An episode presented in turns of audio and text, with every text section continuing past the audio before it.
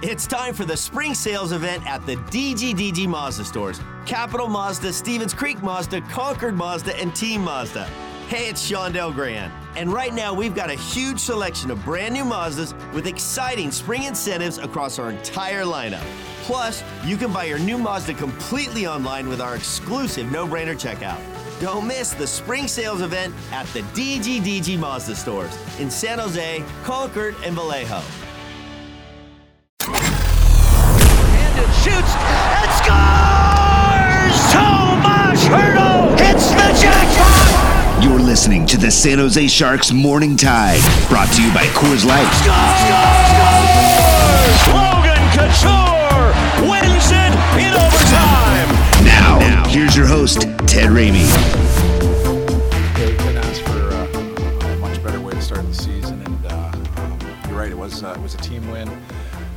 We tried to play to our identity as best we could, and uh, you know I, I think everybody knows there were some nerves there at the beginning, especially for some of the young guys, and uh, we were a little jittery in the first period, and we settled down a little bit, and we talked about that in between our first and second period about you know regardless of being down one, um, let's get back to our game, and I'm, we did a real good job of doing that. I think we battle hard, you know, all four lines. You know, we, I think we, we just battle. You know, maybe we we don't have much skill like other teams. You know, we you know we're going to to run all these skill teams, and I think we have to just work work hard. You know, I think we got great four lines. You know, which kind of I think we missed that before, but you know, everybody work hard. You know, whether have big game. You know, it's happy for him. You know, big goal, and after you know tip to me. So. But I, I like our four lines. You know, Hiller was great, and that's what we have. We need to do every night because maybe we don't have much skill like other teams, but we have to outwork them. I think we did tonight against Winnipeg, which is a really good team. All right, good morning, everyone, and welcome to Morning Tide. What a night it was last night. It was just, I mean, it was the best. It was everything you'd been waiting for for a long, long time. And we've been talking about the idea of getting fans back in the building since, well, you know, March, February, March 2020. That was a long, long time ago. And then to finally have it actually come to fruition last night, uh, that was pretty, pretty spectacular, pretty awesome. And I think there was just so much just fun things to see. Uh, just from, you know, the way to, to hear everybody singing along with the Canadian and American national anthems, to hear the roar of people just reacting to everything that was happening in the game, whether it was Tomas Hertl, you know, going to the penalty box and imploring the crowd to cheer him on, or whether it was reaction to a goal or a save or a fight or whatever it was going to be. These are the things that we missed out on. This was the collective as a sporting society that we love to be a part of. We love to be excited about what the people that are around us are excited about. We love to be able to take part in that collective environment where we all know we're rooting for the same team. We all know we're, you know, all trying to will that team to the same outcome. And yes, there were a couple Jets fans there last night, but you get my point. I mean, when you go to the tank, you're there with a bunch of other people who, despite your other differences in life, be they political or religious or whatever they're going to be, whatever separates us in this world, we all know that when we get together at the tank, we all agree on the fact that we want the Sharks to win. We all love the Sharks. We want them to go out there and win. And we all got to do that together on Saturday night. And it was just, it was fun. You know, it was, it was a, uh, it was a moment you've been waiting for. And I, I think that to see it finally happen, it didn't seem almost real. I really liked the uh, cool LED light things on the seats. And yes, that is the technical term for them, at least as far as I have coined them. But it's just cool to see those things. You know, it's cool to see the things that you've missed out on. And getting that was awesome. And just watching the team play was awesome. And I, you know, I just, I got to get that out first. Uh, the game in and of itself, it was such a difference compared to watching the Sharks last year. Last year, the Sharks, if they went down a goal, you felt like the game was over. If they went down two goals, you knew the game was over. But even in this game, when you're down two goals, it didn't really feel like it. And the way the team was playing out there on the ice, it felt like they believed they could get themselves back into it. And it took one moment, and Cogliano made something happen. And every time the Sharks got a little bit of momentum, I noticed something about this team compared to last year. And last year, whenever in the middle of a game or start of a game or end of a game, it, do- it doesn't really matter. Just whenever during the course of a game, the Sharks got a little bit of momentum, like they would go on the power play or they would score a goal or they would have a deficit or whatever it is, it felt like they would just go overkill and try and maximize and make something happen. Like they would go all out for a minute and 30 seconds. And then when they didn't score that goal, it was like they said, oh, well, it's not happening. So let's give up. You know, I start to equate that is the the echoes of the sharks that were. And I know that sounds kind of cheesy, but I, I'm serious. Like before, when the Sharks would have those teams, it felt like if they got a little bit of momentum, they would score again within the next minute or two minutes. And it would happen, it would happen, it would happen.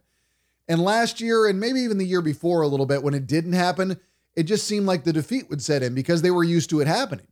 And now I, I view that as like kind of the echoes. It's the fade away of a former team. And Uh, we talked about this on Drew Remenda's podcast about how these aren't the sexy Sharks that we remember with Joe Pavelski and Joe Thornton. This is an entirely new Sharks era. And I like to see this era build quality wins for themselves like that when they are down by two goals and find a way to get themselves back into the game. That to me was just massive. And to do it on opening night, the first game of the year, to find a way to get themselves back into that game, just huge. And you love that it's a veteran like Cogliano. You love that it's a guy like Jasper Weatherby scoring his first goal. You love that it's Tomas Hertl doing everything we know he's capable of doing. You love that it's Rudolfs Balcers just going in like a wrecking ball and watching whatever, you know, just sort of chaos is going to happen after the fact. I love that. I love that the Sharks, at many instances during the game, were able to wait for it to happen. And when it didn't happen right away, they didn't just quit. They didn't just give up. They kept on fighting. They kept on working. Like we can talk about the power plays that led up to their first power play goal. They were having a horrible time entering the zone. They couldn't. Winnipeg was bringing numbers forward every time the Sharks tried to come in. It was denied. It was denied. It was denied. And I was watching and I was like, oh my God, this this looks not good. I want the power play to be good. And then lo and behold, when the night is said and done, they do walk away with a couple of power play goals. And that's what it comes down to, right? They won the special teams battle. They scored two power play goals to none of the Jets. And then another thing to pay attention to while we completely overreact to one year from the next is that the Sharks won about 60% of the faceoffs. Last year, faceoffs were a huge, huge problem. So we know that the depth they brought in, and we know that maybe it's been a point of focus for the Sharks. We know that's allowed them, at least in one game, to have a better outcome. And I know that we cannot try and extrapolate one game's results over 82 games, but it, it looked different. You know, I, I feel like, I mean, go back to game number one last year when they had a lead over Arizona and then it goes into overtime, and it reminded everybody a lot of what they saw the year before. This didn't look like last year to me, whereas last year seemed a lot like a reverberation of the 2019 2020 campaign. This seems wholly different for the Sharks. And I'm, and I'm hoping that it is because we don't want to go through a repeat performance of last year. That was not fun, nor was the year before. We all know we like it more when the Sharks are a good contending team. And, you know, I'm not going to try and fool you and say that the Sharks are going to be contending for a Stanley Cup this year, but I'd like to see the Sharks contend for the playoffs. I know that there's many, many out there who think the Sharks should be shutting it down and trying to get a good draft spot. And, I, you know, I just, I, that's not what I want to see in the San Jose Sharks. I want to see the San Jose Sharks competitive. I want to see the most out of guys like Logan Couture and Tomas Hertl and Erik Karlsson, and Brent Burns. And, you know, you go down the list. And I think that what we saw out there last night was a team that believes that, that they too want to compete, that they too want to find themselves in the playoffs and see exactly what they are made of as a team. But I love, I love the fact that it came. You had veterans, you had young guys, you had new faces, you had all sorts of different contributors. And that's what it takes. It can't just be the same guys over and over and over. That said, you need to have Tomas Hertl as one of your best players. You need to have Erik Karlsson as one of your best players. You need to have your best guys as your best guys. That's not going to surprise anyone, but seeing contributions across the board. I mean, Jasper Weatherby, the more and more you're going to learn about this guy over the course of the year, you're going to fall in love with him. He is, you know, an incredible human being. He comes from an incredible family. And I think that watching him doing this right now is pretty staggering. I think when you look at a guy like Adin Hill, you watched his compete, you watched his battle, you you saw that he didn't get rattled by a couple plays that maybe would have rattled other goalies, and I thought that he hung in there very well, and his performance was not perfect. He, I didn't expect him to be perfect. He didn't need to be perfect, but he was good enough, and I thought there was a lot to work on there. I thought that William Eklund looked like he was tentative at first, but got more and more comfortable over the course of the game. So I'm excited to see more and more from him over the course of the next couple of games and deep into the season, I hope. But it's just a lot of things to look at last night and walk away from a good feeling. I don't think any of us had really walked away from a Sharks game with a good feeling in a long, long time. I think you have to probably go back to, you know, one of the wins against the Blues and maybe that stretch in November of 2019 after the Sharks had an awful start to their season and they were getting wins and then propelling themselves up the standings and getting back into it only to see things come crashing down again in the month of December of 2019. But, you know, that was a long, long time ago. There's a lot that's occurred to the San Jose Sharks. There's a lot that's occurred to the world in that time. And last night was an opportunity to get to see it all. So, very very fun last night. And the other the other thing I loved was uh, you know getting the, the the reactions for Randy Hahn and Bret Hedican and Dan Rusnowsky and Scott Hannan and how about the round of applause for Drew Remenda? I thought that was a, uh, a special moment, and I'm going to ask him about that uh, when we get to the interview I did with him in the post game last night because he came and joined me and Dan Rusnowsky on extended post game coverage here on the Sharks Audio Network, and I asked him about it because if you'd listened to the podcast I did with Drew, he expressed a lot of uh, apprehensiveness and the fact that he felt he wasn't going to live up to the hype. And everybody just, you know, absolutely adored the guy. And, you know, I. I didn't know Drew very well in the past. We'd had brief interactions because when he left the Sharks after 2014, I, you know, I wasn't really working for the team at all. I had a good relationship with everybody at the Sharks, uh, but uh, you know, I wasn't in the fold, and that grew over the following, you know, not quite decade, but you know, it was five years before I started working for the Sharks in spring of 2019 when they, you know, made the. But I really did like what I saw last night. I mean, that is what I keep on coming back to the fact that they did not let their shoulders sink, the fact that they all fought from each other right from the get go. The fact that everybody was willing to stick up for each other, I thought was huge. And I know that we saw the way the culture built up last year, and we can overreact or underreact to that. We can do whatever we want to do. But last year, Boughner had to come out and like specifically say, hey, you guys need to fight for each other. That message did not need to be delivered. That message was being delivered by the Sharks themselves. And the Sharks were making the Jets be the reactionary team. In the first period, yeah, the Sharks were a little bit shaky. But then after that, they took over the game, and then the Jets were the team that were reacting to the Sharks.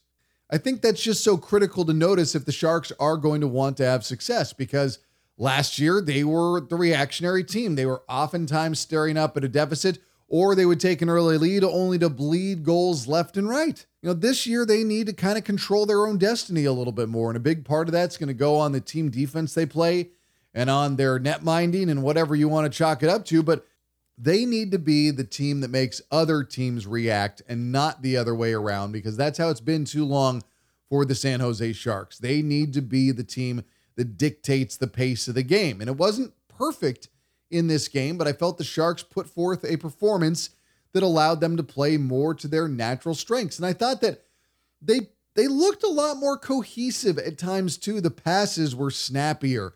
They looked like they had a better idea of where everybody else was going to be. And it shows you just how important a preseason, a training camp, being able to play in your own house to start off the season the ability for the guys to see each other. I mean, these all play huge, huge factors into what we saw last night, which was uh, a, just a feel good moment.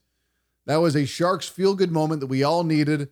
I don't know if it's going to last. I'm very hopeful that it does. We don't know. There's a lot of different ways this season can go, and I know the expectations for many are very, very low on the Sharks. But what we had last night was a rare feeling of fun from the San Jose Sharks over the course of the last two seasons. It was great to have everybody back in the building. It was great to see everybody there together and celebrating something that we all love and are passionate about. And that's something I'm not going to forget. You know, I, I, often talk about the fact that I do the Earthquakes as well. And I got to experience that moment for the Earthquakes fan base this past June when they had their first, you know, at capacity event since the pandemic began.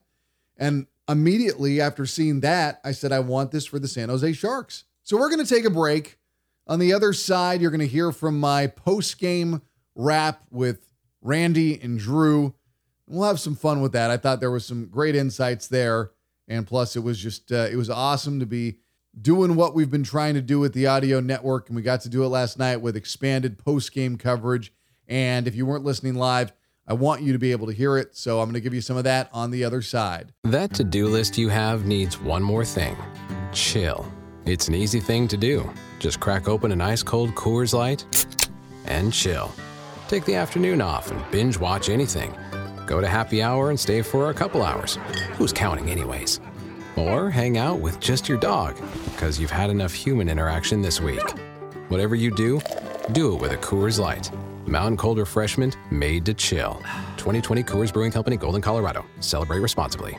All right, welcome back to Morning Tide, everyone. You are getting a taste of the extended post-game coverage I did after the game last night with Dan Rusnowsky and Drew Remenda. There's some great stuff here, stuff I didn't want you to miss, so I wanted to include it on this Morning Tide. Dan, I will uh, implore you to stand up and you can face the camera and show all the all the people who don't get to see your beautiful face all the time here as we uh, are jammed into the back. And of course, we have Drew Remenda with us as well. Drew, I thought that was a uh, a great moment tonight. You were caught putting on your jacket, and you got to. I, I have to embarrass you, my friends, because I, I, know that when we did our interview the other day, you expressed some apprehension. I, I thought that was a very sweet moment. I like to see you expressing your gratitude and the people expressing their gratitude to you. Oh, there you go. Remember how that worked? Friggin' rookie, eh? Um, I don't think I deserve it. Don't know why. Um, the fans have been that great to me my entire career. I was overwhelmed and grateful that that they gave me that ovation, and, and um, I was I was apprehensive about coming back because nostalgia is nostalgia, right? And and it should never be about you as a broadcaster. It should always be about the game. But I got to tell you, gang, that was one of the nicest moments of my career. It was very special. And yeah. Dan, you got a nice round of applause from everyone as well. I thought it was the feeling of reunion was in the air, and I don't think it was better exemplified than when Tomas Hertl was going to the box and he implored the fans.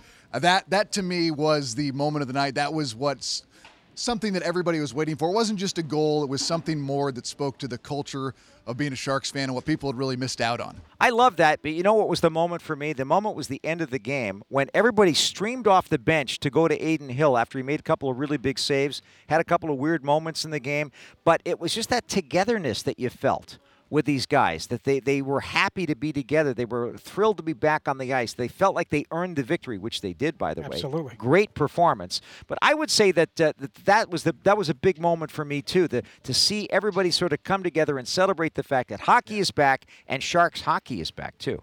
For me, it was the fight. And I know and sure. I, there's people talk about fights all the time, how they change a game, and sometimes they do, and, and more times than not, it's, it's overblown. But that moment you talk about togetherness, mm-hmm. right? Um, and you're taking on Logan Stanley, who's six foot seven. He's a large human being, and Middleton was Jacob was right in it. He was was was no problem going. But the the hit happens, and then everybody's involved, and that's great. You see that togetherness. You see them sticking up for each other. After the fight, two things: they shot the bench, and Brent Burns is up pounding his stick and then Andrew Cogliano comes over to Jacob Middleton, steps in the penalty box, goes, "Way to go, kid." That's good stuff, man. It was. And and by the way, how about Middleton away from the fight? He had a really solid yes. little game, yes. making simple plays and doing things, providing value to his hockey club beyond dropping the gloves. Well, what did what did Bob Boughner say this morning, right? We want to see the guys make the easy plays, or as he put it in, in baseball terminology, if the single is there, hit it, mm-hmm. right? Hit the singles. And I thought the guys after the first period, where they got a little bit jittery in the first, and they had the giveaways, that they were hitting singles. Yeah. And then after that, Weatherby's home run of a that was a play, that was the shot of the night. Oh. I mean, what a rocket! The, the one thing I really liked here is that last year when they got a little bit of momentum, they would almost try to make something happen. If it didn't happen immediately, they would kind of get frustrated. You could see them play that uphill hockey that we talked about the other day. Today, instead of trying to force the issue, it just seemed like they kept on chipping away, and then they let that downhill motion, the momentum, they went with it as opposed to you know trying to do the giant run steps down the hill, yeah. falling on their faces. yeah. They went with it. They let it take them, and it powered them from a two nothing deficit to a four two lead that held on for a four three win. Okay, you guys last year they win this game? Not a chance. Going down two nothing? No way. No way. No right? way. No, right? not a chance. Even when it was down one nothing. Right.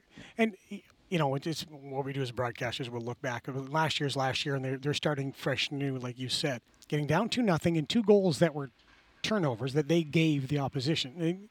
I'm not trying to belittle Winnipeg because they earned it because they forced those turnovers, but they stayed composed. They stuck with it. They, and again, what Bob Boughner talked about this morning. Just keep playing, mm-hmm. keep playing, keep playing, and that's that was a big moment. And it was Winnipeg that lost some composure. I'm thinking the Dubois penalty. He had a great game, and Mo, for the most part, scored a beautiful goal. Almost got a second one with that play through the legs to try to get it back. Or actually, that was Connor trying Yeah. to get the puck to Dubois. But Dubois got hit by Simek. Yeah. And then instead of just taking the number, he went after him again, and he got he got the penalty. And that was a critical turning point in that third period. And how many times do we see that? Right? Hmm. I mean, they'll, they'll call it they'll call it retaliation 100 times out of 100. Yeah. Yeah. It was, it was fun though, just to watch the teams fight and just to watch the entirety of the game happen. I, I- I think there were a lot of questions we were waiting to see answered because we didn't know how they were going to respond when they went down one nothing. We didn't know how they were going to respond when they were able to get themselves a little back into the game, and then also we didn't know how Adin Hill was going to respond. And I thought that was what was the nice thing to see over the course of the game is you saw little micro adjustments. You saw them making changes throughout the game, and it allowed them to eventually put themselves into the lead they were able to hold on to. I don't know, what do you guys think? I thought I thought going in the third period they had missed 13 shots. I think it was in, in the first two periods, and then in the, the two goals that were scored in the in the third, put the puck on the pads and then crashed the net. Did you did you think that? Sure. I thought they just again you talk about micro adjustments and there's something that coach would say, hey guys, let's just thump the pads and let's get people there, and they were able to do that and they were successful doing it. And what about the fact that the lineup allows the coaches to manage oh, the ice time properly? You got Cogliano and Bonino, Bonino especially in the middle. We didn't say much about him tonight, but you know, you look at the ice time. They weren't overusing Couture and Hertl. Mm-hmm. They were able to throw Bonino out there, little power play, little penalty kill. Then all of a sudden, confidence in Weatherby. Up the middle, the Sharks were good tonight. What did you think about Timo Meier? I thought he was much more aggressive in going towards the net. He was more liberal with taking shots and trying to make things happen. I thought that he was just more overall a disruptive force, which is what I want Timo Meier to be. I want him to be that power forward. I thought this first two periods he struggled. I thought he gave the puck away. I thought he wasn't making smart plays. I thought he was he was jittery. Third period settled down. Look in the uh, I think it was the fourth goal. Where was he? We talked about this the other day. He's got to be a power play guy who gets in the front because he's got a good, big, big, strong kid who can be there. I thought in the third period he settled down. I thought in the third period he actually was was a difference maker. I, I'd agree with that. I'd say his first shift actually was a pretty good shift. The first shift of Right, the right, right, game, right, yeah. he had a pretty good moment. But then he didn't get success, and he got jittery because he didn't get any success. And then he's just sort of calmed down. I don't know if anybody talked to him, but it looked as if he just settled it down and got better. So we've talked about this. This is a critical year for Timo Meier, mm-hmm. right? This te- Timo can be a player that can really be a difference maker. So to me, in the first two periods, he played like he felt that, and and like wore it. Mm-hmm. And I think when young players, you know, he hasn't been in the league that long, but young players, once they identify what they do, our, our good friend, who's a former coach here, once talked to his players, got them in a room. It was a turning point of the season where they were struggling. He said, "What do you do? What do you do?" And and and everybody went. You know, he goes, "No, no, no. We're not leaving here till you. Every one of you describes and tells me what you do." And he went around the room, changed the way the team thought because you can identify what you do and how you do it. And nobody was better at that than Joe Pavelski knew exactly what he did, knew how to do it, and then worked on his craft. Once you identify what you are, who you are as a player, and then work it, have those championship habits, there's no stopping you. Where were you on William Eklund tonight? I was, I, I thought there was a lot of hesitation early on. He got more comfortable as the game went on, but I, you know, I want to see where his game is after a couple games and even longer. Obviously, you, you get excited. He's 19 years old. Yeah. It's his first game. He's all excited. And Brenden Dillon takes a run at him in the middle of the ice. And mm. he is able to avoid that. Give him credit for that.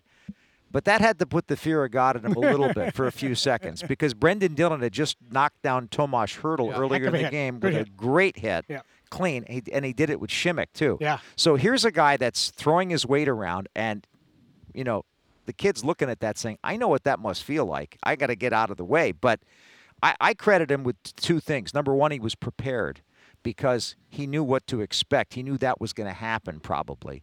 And he was able to react to it. But he also made a pretty nice play on his first point.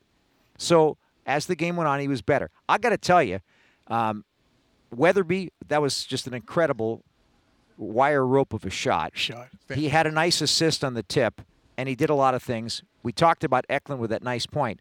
Jonathan Dahlen didn't have any points tonight. He did a lot of really good things out there. I, I loved with that. almost, the, almost the, the fifth goal. I don't think he got all of it, did he? When No, he, you know, no. back for a little bit further. I, I replayed that Yeah. because that was a good save by Hella because it was kind of a change of pace. But this kid is going to be a good player. And, um, you know, he was in on that play where Logan's fed the Yep. puck up to Cogliano. You know, th- those are pl- plays like that that he's going to make. he didn't let the puck go past the wall here. Right. That's why it was a good play. It was a really good play by him. Right. How about Cogliano, by the way, getting things started? That Exactly what you need. Exa- oh, eh, that's why he was brought in. That's exactly why they signed him to the San Jose Sharks, and he comes through with a moment, and that's where everything you know started changing. You know how Drew they, they talk about players and, and Ted you've seen this too and, and, and not just hockey but in other sports where you have these guys that are veterans but yet they're kind of a, a sort of an assistant coach too. Oh, yeah. That's who this guy is. Hmm. He's going to be able to be a, a real help to the coaching staff. I don't think Bonino is quite that yet, No. but Cogliano is. I thought Nick had a really good second period. Um, Yeah. And especially around the net, had some. Oh, he was good. Had some chances. Um, Andrew Cogliano is a really interesting cat. I mean, he's a hockey guy, man. I mean, he's just a hockey guy, and I love guys. He's going to keep playing until they rip the jersey off his back. You know, he, he's he's jumbo in that way as far as he just wants to keep playing, but he has a cachet you know, in within the room, within the players, he's got some cachet, and there's respect for Andrew, Andrew Cogliano because he plays the game hard, plays the game honest, and he's always there for his teammates. So I think that like Andrew, and you saw the emotion, the crowd. Yeah. Man, I, I don't know, guys. Man, it's you know it's been a long time since I'm back in this building. It was great, wasn't it? Wow, that crowd. Like We- you guys, you guys, you guys were here last year. There was nobody There was here. Nobody here. here. How was like how was that for you guys? Weird. It was creepy. It was yeah. It was not. It's Okay. not how hockey's supposed to be taken. Now in the this year. Oh, this is Like when they when they went when they got the fourth. What you know? I know what you're like. How are you? Oh, skin goosebumps. It's, it, you're right. It is goosebumps, right? Incredible. Yeah, it's just incredible. I mean, it, I was laughing because the fans were going. We were, I was over in the you know the the, the 218, 219 area, and, and the condo, as we like the to call it. The condo, it. as they like to call it. Um, that they scored that fourth one, and I started to laugh because I looked down at everybody, and it was like, Sharks hockey's back, man. I want to ask you about the power play, which broke through, and I thought looked much better. But initially, they were having a heck of a time entering the zone. They couldn't. Winnipeg was doing a great job. Every time they tried to enter with speed, every time they were trying to come in, Winnipeg was disrupting. It was the same frustration over and over and over. And then suddenly it breaks through, and then they get another one after that. So what were you seeing? You know, I don't know if you can compare to last year, but what did you see on the power play, and what suddenly changed, other than saying, "Well, Ted, they scored, obviously." on the power play. Well, first off, face-offs they were out of their minds tonight. Over 50 60 over 60%, sixty percent. yeah, yeah. Win the draw on your on your face-off. You got some you know, on the power play. You've got some great opportunities Huge to, improvement to over score. what we saw Right. last year. Okay. Secondly, like a receiver in football, you've got to finish your route. And in the first period, they didn't. And then when they were struggling with power play, they didn't finish their routes. And what do I mean by that? If you and I are coming up the ice and I kick it to you on the on the boards on the wing, Mm-hmm. I've got to keep going so that you can push the puck deep to me. And I can't stop when I give it to you and everything stops up high in the blue line. They pressure and you're and that's it. It's over. So I got to finish my route. I come in. I get you know it's the drop pass. I come up and I just kick it to you on the wing. We used to call it a ladder play. Don't know why. It never made any sense. Kick it to you and then I just climb the ladder and I'm going deep. And then bang, you can get the puck deep. And then after they did that, there was the uh, I think it was that third goal where they did a terrific job, just that very thing. Yeah. And then they went low, high across, bang to the net. They they expanded the zone. They finished their route, then they expanded the zone after they got possession, and really caused Winnipeg to, you know, have to cover a lot of track a lot of, of ice to be able to get them to to stop. So related to that too is Yeah. they were they were skating the way that you're supposed to. They weren't doing pirouettes out there and having circle disease. Right. They were stopping and starting. Yeah. They were positioning themselves in hard areas. And the other thing is on the power play, I really think John MacLean is going to make a oh, huge Oh, yeah. difference on this team because he just keeps things simple. He says, "Do the hard work. It's going to go in because you have the talent to do it," and they did it. But also, Johnny's not going to. It's not going to be like football and No X's, no O's. There's just there's a few X's and O's on their breakout, and entries in. But after that, it's you have to create. There's there's there's like everything. There's there's non-negotiables or your core. You know, these are our, our core beliefs on the power play. This is what we have to do. And then after that, it takes good players Be creative. to be creative. All right, that's just a taste of the great programming we are trying to bring you all season long and year round, really, here on the Sharks Audio Network. That wraps it up for this edition of Morning Tide. However, I will be back with you all on Wednesday morning as we will look back at game number two of the year when the Sharks take on Montreal. For the San Jose Sharks, I'm Ted Ramey signing off.